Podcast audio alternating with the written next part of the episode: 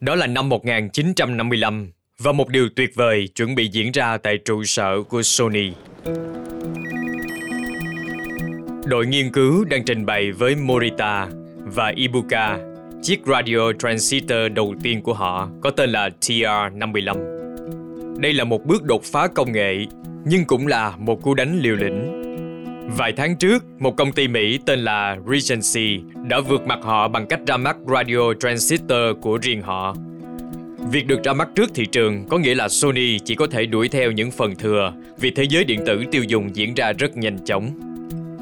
Ibuka và đội ngũ của mình đã gần như bỏ cuộc, cho đến khi họ nhận ra Regency không có bất cứ nỗ lực nào trong việc truyền thông tiếp thị cho sản phẩm của mình. Giờ đây tình hình trở nên nguy hiểm, hoặc là Regency không nhận ra sức mạnh trong phát minh của họ, hoặc họ nhận ra rằng radio transistor không thể bán được. Sony phải đặt cược, và dù tốt hay xấu thì họ cũng sẽ toàn tâm toàn ý vào đội mới, như họ đã luôn làm vậy. Đội nghiên cứu đang rất lo lắng, nhưng họ đã thử nghiệm nó rất nhiều lần trước khi đưa đến cho Morita và Ibuka. Trước khi chúng ta bắt đầu thử nghiệm, Ibuka đang phát biểu với các kỹ sư. Nếu chúng ta bật nó lên và nó nhận được các sóng radio, chúng ta sẽ tạo nên lịch sử. Chúng ta sẽ trở thành người đầu tiên ở Nhật Bản sở hữu chiếc radio transistor và là người thứ hai trên thế giới làm được điều này theo cách riêng của mình. Đúng vậy. Morita thêm phần sôi nổi cho đám đông. Chúng ta sẽ đưa sản phẩm này vào một loạt các đội mới mang tên mới của chúng ta, Sony. Mọi người đều vô cùng hào hứng, chỉ thiếu nước bật công tắc lên. Thôi thì, còn chần chừ gì nữa, bắt đầu thôi.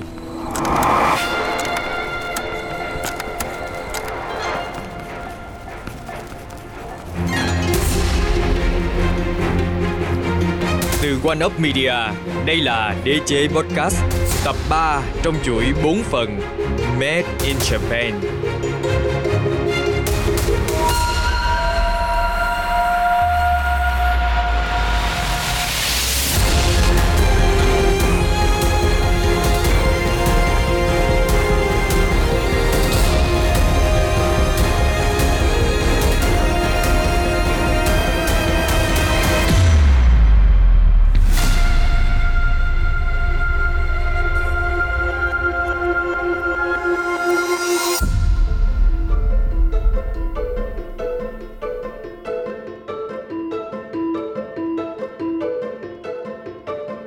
Năm 1955, thử nghiệm TR-55 của Sony đã thành công vang dội ngoài sức tưởng tượng và Morita, người đảm nhiệm vai trò kinh doanh của Sony, đã đưa radio đến thành phố New York.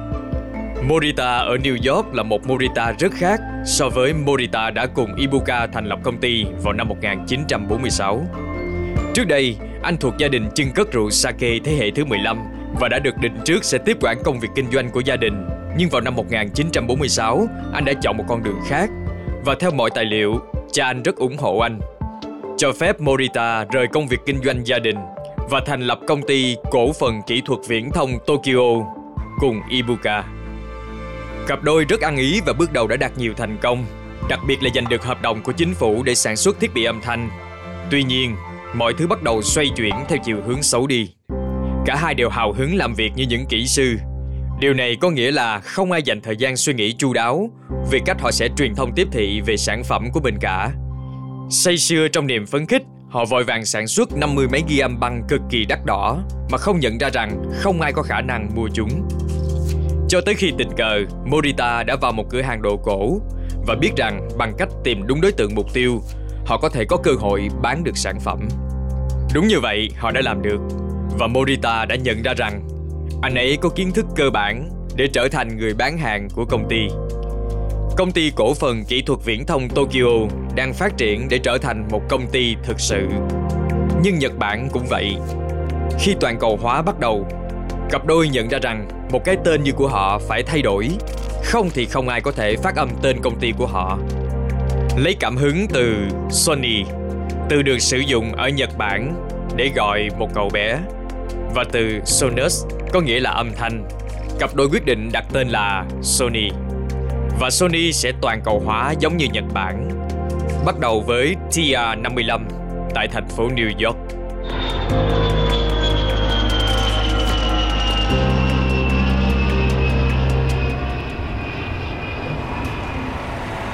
Morita không xa lạ gì với thành phố lớn. Anh đã từng đặt chân đến đây trước đây. Tiếng còi xe ô tô ồn ào và chát chúa chỉ thua tiếng la hét của những người đàn ông ven đường.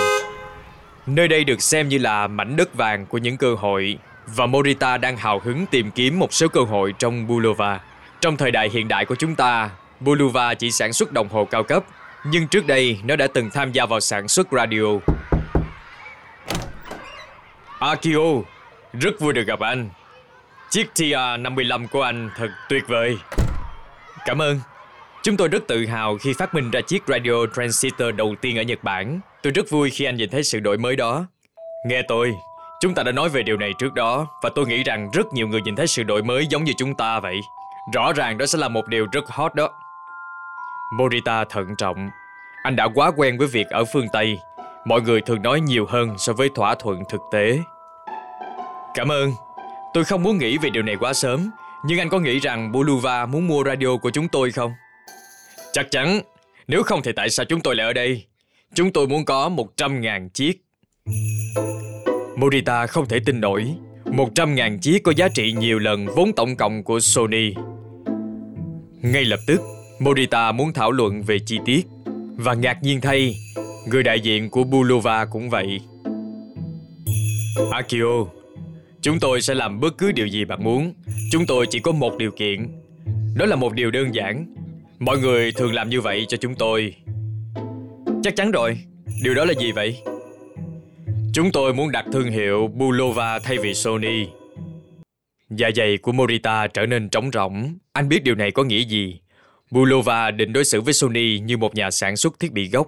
Tiếng Anh gọi là Original Equipment Manufacturer, hay còn gọi tắt là OEM. Một nhà sản xuất thiết bị gốc thường là một doanh nghiệp sản xuất hàng loạt sản phẩm A với nhãn hiệu B. Hầu hết các OEM được xem như hàng hóa, giống như những chiếc ghế nhựa của bạn. Đối với Morita, TR-55 không phải là hàng hóa. Đó là một bước nhảy vọt trong sự đổi mới, và Sony là người đã phát hiện ra nó.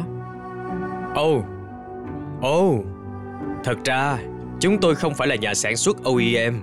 Tôi đã nghĩ rằng chúng ta có thể sử dụng cửa hàng bán lẻ của anh để bán sản phẩm này. Thái độ thân thiện của người đại diện Bulova thay đổi. Akio, anh đùa. Hãy chấp nhận thỏa thuận, kiếm tiền, và anh có thể ra mắt một sản phẩm khác. Không, tôi xin lỗi, chúng tôi không làm như vậy.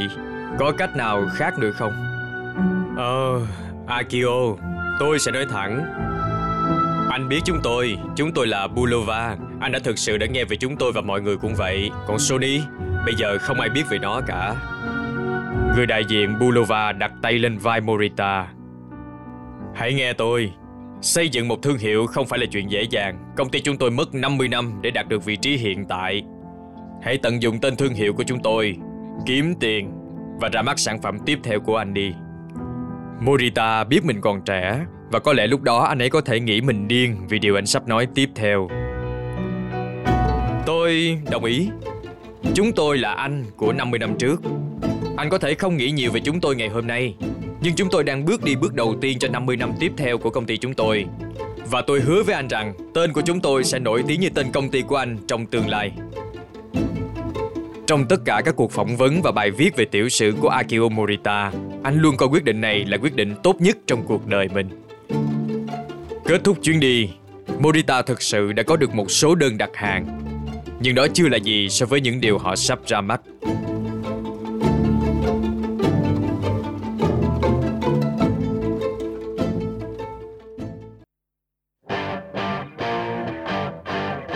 Vào cuối năm 1957, Sony đã dần ổn định hơn, chủ yếu từ thị trường nội địa của họ. Một năm trước, họ đã đặt biển quảng cáo đầu tiên của mình, và vào đầu năm nay, họ hoàn toàn thay đổi thương hiệu thành Sony Corporation. Họ cũng đã phát minh ra TR-63, chiếc radio đầu tiên có thể bỏ túi trên thế giới, một sự kỳ lạ cho thời đại của nó. Mặc dù nó có thể bỏ túi nhưng không hề nhỏ như họ nghĩ. Để chứa tất cả các bộ phận cần thiết, nó cao 11cm hoặc 4,5 inch. Để tiếp thị nó như một sản phẩm có thể bỏ túi, họ đã yêu cầu nhân viên bán hàng của mình may lại tất cả các túi quần áo lớn hơn để phù hợp với chiến lược tiếp thị.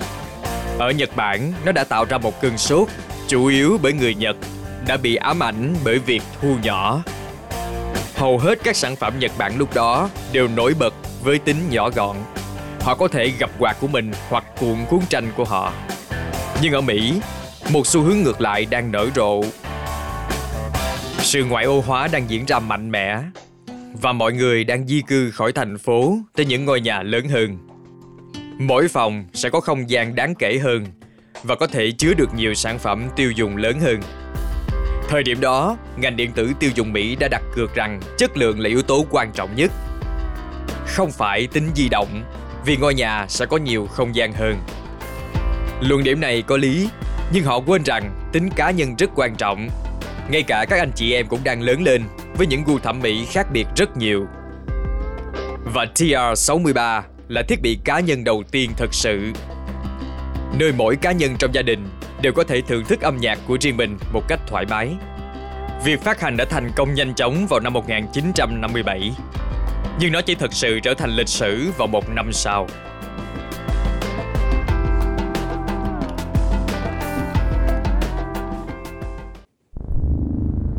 Đầu tháng 1 năm 1958, kho hàng quốc tế Delmonico và phân phối chính thức cho các loại radio của Sony đang bị tấn công. Hoàng hôn buông xuống, một nhóm người đã tiếp cận mái nhà của kho hàng bằng cách leo lên một toa hàng bên cạnh gara. Sau đó họ nhanh chóng lao vào thông qua cửa sổ tầng 2. Kế hoạch của họ được suy nghĩ kỹ lưỡng và lập nên cẩn thận chu đáo. Họ tải càng nhiều thùng TR-63 lên pallet gỗ càng tốt. Sau đó, phá vỡ 4 ổ khóa của 4 phòng nằm giữa và đưa thang máy tải hàng xuống tầng trệt. Nếu mọi thứ suôn sẻ, họ sẽ có một chiếc xe tải chờ sẵn để tẩu thoát. Tổng cộng, những tên trộm đã tải được 400 thùng hàng trị giá $160,000 và thoát ra mà không để lại dấu vết. Ngày 24 tháng 1 năm 1958, tờ New York Times đưa tin với tiêu đề 4.000 chiếc radio nhỏ bị đánh cắp ở Queens. Nhưng điều kỳ lạ là kho hàng quốc tế Delmonico không chỉ chứa TR-63. Họ còn chứa tới 20 thương hiệu radio khác.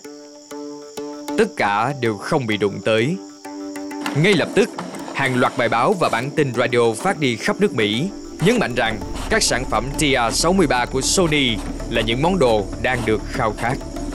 Các loại radio Sony quá tuyệt vời đến nỗi chúng có thể bị đánh cắp từ bạn. Trong những năm tiếp theo, Sony đã bán những thiết bị âm thanh điện tử khác mà người mua đứng ngồi không yên. Thế hệ tiếp theo của radio cá nhân TR-610 và máy ghi âm cá nhân Pressman, cả hai đều bán hơn 500.000 chiếc mỗi loại. Thậm chí nó lại gây tiếng vang lần nữa, nhưng lần này là với những lý do chính đáng. Khi chiếc máy ghi âm băng nhạc nhẹ nhất thế giới TC-50 được sử dụng trên chuyến bay Apollo 10 lên tới mặt trăng.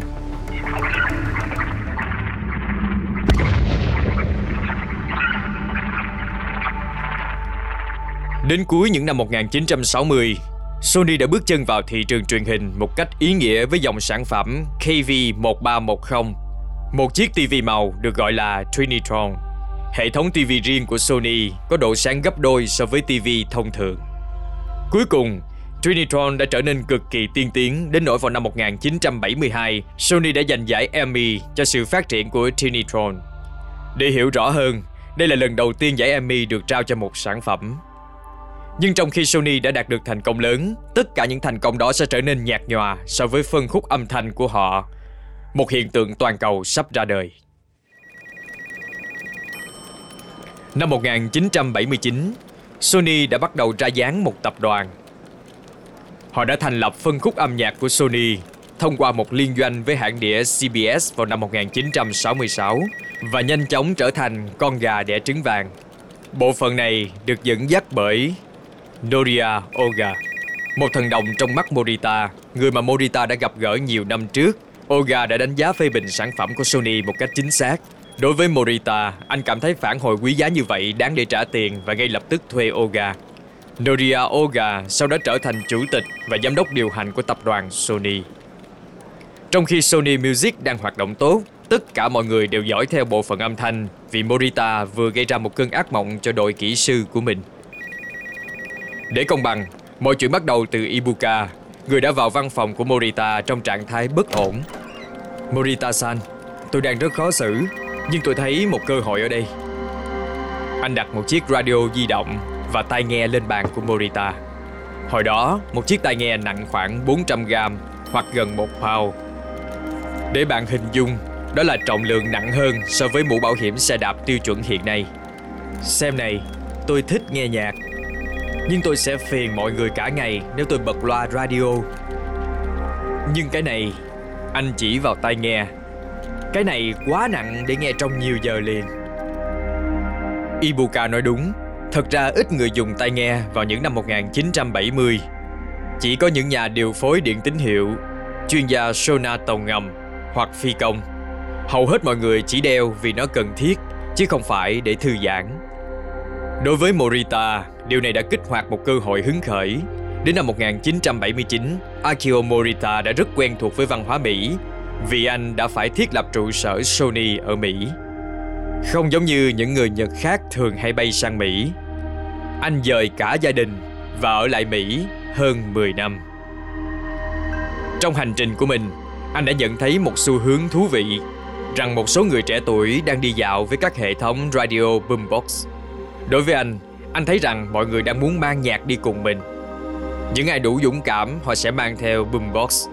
Nhưng đối với những người khác, họ không có lựa chọn khác. Đối với Morita, điều này tượng trưng cho một thị trường tiềm năng. Ibuka, tôi nghĩ chúng ta đã phát hiện ra một điều rất hay ho. Hãy gọi đội kỹ thuật tới đây. Morita yêu cầu đội ngũ loại bỏ Pressman, một thiết bị truyền thống được sử dụng để ghi âm, và thay thế nó bằng một bộ khuếch đại stereo. Anh cũng yêu cầu một tai nghe nhẹ để kết hợp với nó. Điều này nghe có vẻ dễ dàng trong lý thuyết, cho đến khi Morita thêm một ràng buộc. Tôi muốn bán nó với giá không quá 30.000 yên. Morita-san, tôi không có ý xúc phạm, nhưng chiếc Pressman, cái mà chúng ta đang cải tạo để trở thành thiết bị mới này, giá của nó là 49.000 yên. Đúng vậy, tôi hiểu. Chúng ta sẽ lỗ đấy, Morita-san. Không, không đâu. Chúng ta sẽ không lỗ nếu chúng ta bán chúng với số lượng lớn. Morita-san, tôi hiểu ý anh. Chúng ta sẽ thử trước, nhưng tùy vào cách chúng ta thực hiện. Tôi lo lắng số lượng cần thiết có thể lên đến hàng trăm nghìn. Bạn có thể nghĩ rằng Akio Morita, người sáng lập Sony, trong một nền văn hóa Nhật Bản có tính thứ bậc, sẽ không gặp sự phản đối từ đội ngũ. Nhưng trong suốt quá trình hình thành của Walkman, những cuộc trò chuyện tương tự đã diễn ra. Morita-san, tôi không có ý xúc phạm, nhưng tôi không nghĩ đội ngũ bán hàng của chúng ta có thể bán nó. Morita-san, tôi không chắc rằng bất kỳ người tiêu dùng nào muốn một thứ như thế này. Morita-san, tôi hiểu ý anh, nhưng chúng ta sẽ cần bán rất nhiều. Thôi nào, tôi hiểu mọi người đang nghĩ gì, nhưng hãy làm điều này. Nếu chúng ta không bán được 100.000 chiếc vào cuối năm nay, tôi sẽ từ chức chủ tịch công ty này. Điều này đã đủ quyết liệt chưa? Bây giờ, Walkman có những rủi ro thực sự gắn liền với nó. Công việc của Akio Morita đang bị đặt lên bàn cân vì điều này. Vào đầu mùa xuân, phiên bản đầu tiên đã được chia sẻ với Morita, đi kèm với tai nghe chỉ nặng 50g. Sau khi thử nghiệm, anh yêu cầu thực hiện 2 thay đổi. Điểm đầu tiên là một khe cắm âm thanh khác để vợ anh có thể nghe nhạc của anh. Và điểm thứ hai là thêm một nút màu cam lớn để cho phép hai người nghe có thể nói chuyện với nhau khi cần thiết.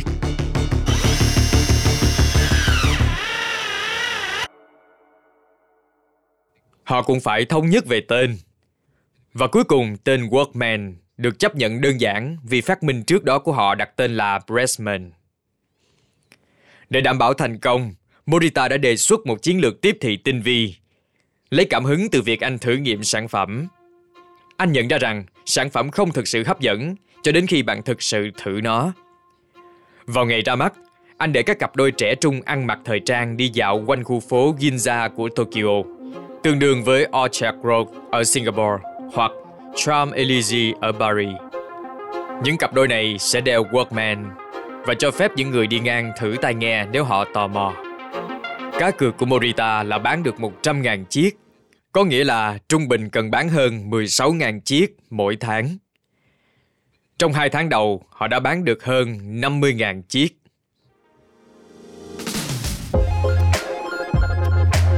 Đã phát triển mạnh mẽ tới nỗi các đợt sản xuất đã phải tăng gấp đôi, sau đó gấp 3, hàng tháng một cách nhanh chóng. Trong vòng 7 năm tiếp theo, Dòng sản phẩm Walkman tiếp tục bán được 20 triệu chiếc, tương đương với khoảng 240.000 chiếc mỗi tháng, hoặc hơn 14 lần số lượng mà Morita đã đặt cược vào công việc của mình. Qua sự kiện này, Morita đã hình thành thái độ phản đối nghiên cứu tiêu dùng. Anh không nghĩ việc hỏi ý kiến người tiêu dùng sẽ dẫn đến việc tạo ra Walkman. Tư duy này sau này sẽ được lặp lại và trở nên phổ biến trong tương lai bởi Steve Jobs. Vào thập kỷ 1980, Sony bắt đầu hình thành nên hình ảnh giống với Sony chúng ta biết ngày nay. Một năm trước đó, Akio Morita đã thành lập Sony Life, một liên doanh giữa Prudential và Sony để đưa bảo hiểm nhân thọ vào Nhật Bản.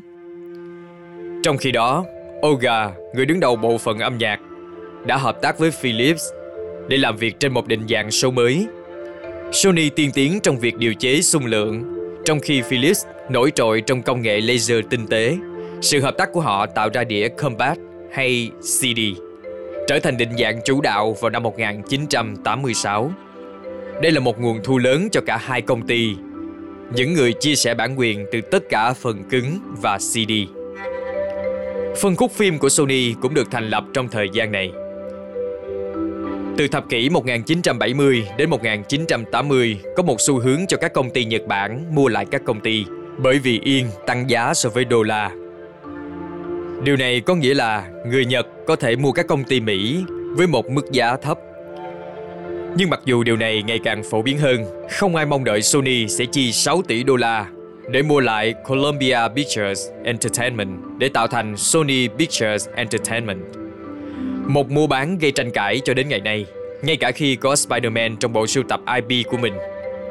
Theo Morita, đây là cách Sony tiếp cận tích hợp. Anh tin rằng trong tương lai, nếu Sony có thể tích hợp điện tử tiêu dùng của họ với giải trí tiêu dùng, họ sẽ không bị đánh bại. Vào cuối thế kỷ, mọi thứ bắt đầu thay đổi không chỉ với Sony mà còn với cả Nhật Bản. Vào tháng 3 năm 1991, giá tài sản ở Nhật Bản sụp đổ và Nhật Bản bắt đầu một giai đoạn đình trệ suy thoái. Khi Sony bước vào một chương mới đầy bất ổn, có sự thay đổi lãnh đạo khi Akio Morita từ chức CEO vào năm 1989, đưa Norio Ohga lên, và sau đó vào năm 1999 là Nobuyuki Idei. Thập kỷ 2000 sẽ là thời gian khó khăn nhất cho Sony và cả Nhật Bản vì những thập kỷ mất mát đã bắt đầu. Từ One Up Media, đây là Đế chế Podcast, tập 3 trong chuỗi 4 tập Made in Japan.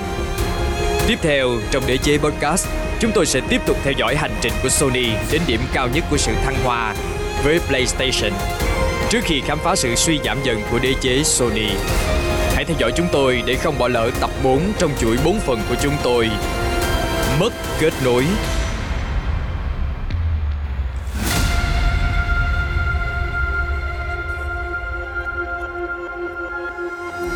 Đế chế Podcast là một sản phẩm độc quyền của One Up Media, sản xuất và chỉnh sửa bởi Quang Chin và Minh Thảo, trải nghiệm âm thanh do Nguyễn Thành thực hiện và được Đặng Quyết trình bày.